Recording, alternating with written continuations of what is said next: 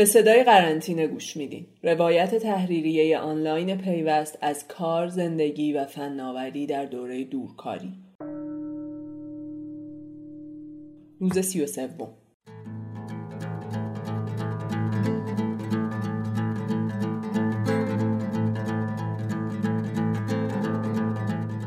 روز سی و سوم قرنطینه بچه های دفتر و روز نمی‌دونم چندم قرنطینه من چون بعضیا هستن که سیستم پیشفرز کارخونهشون روی مدل دورکار نصب شده. اینا قارنشینایی که خیلی هم کیف نمی‌کنن تو فضای بیرون از خونه. خیابونا براشون شلوغ و ناام علکی پر هیاهو.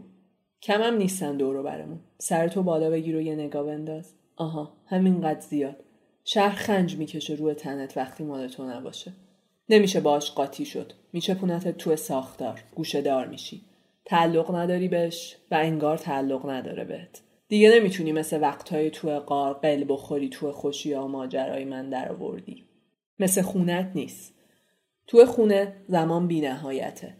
همه آدمایی که شانسشو داشتن وسط بلبشو امروز از خونه کار کنن می‌دونن خاصیت زمان تو همچو شرایطی گیر افتاده در بین دیوارهای محصور عوض میشه.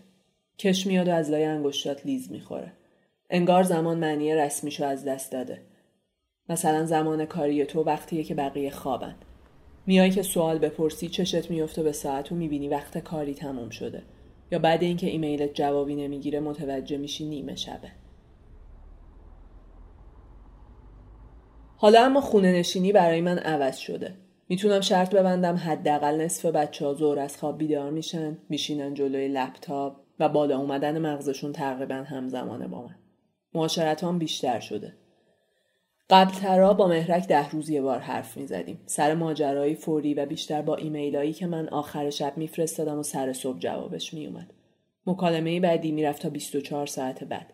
گردش ماه و خورشید. الان بیشتر حرف می‌زنیم. اینطوره که برای چیزای کوچیک و بزرگ نظر میدی توی گروه های مختلف. انگار شتاب زندگی بقیه شبیه شتاب زندگی من شده و گفتگوهای حضوری جای خودشون رو به کلمه های نوشتاری دادن که از محبوب ترین اسباب بازی ها.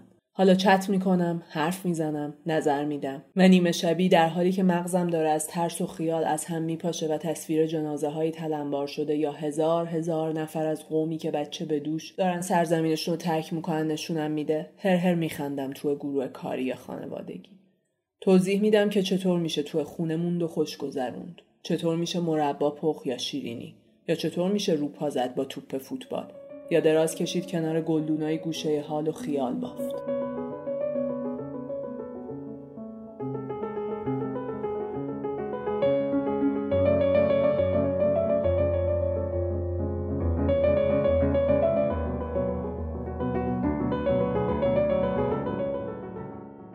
اون بیرون جنگه.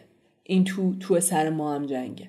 اما مراقب هم باشیم سبزه پای گلدون رو گره بزنیم و آرزو کنیم خیابونامون دوباره مال ما شد شاید شاید که آینده از آن ما شاید که آینده از آن ما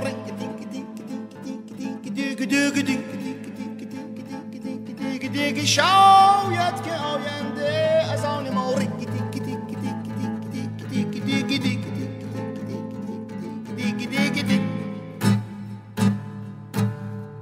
عقاید نوکانتی از آن من شقایق نورماندی از آن تو. حلاوت و بی صبری از آن من هرچی تو دلت خواندی از آن تو.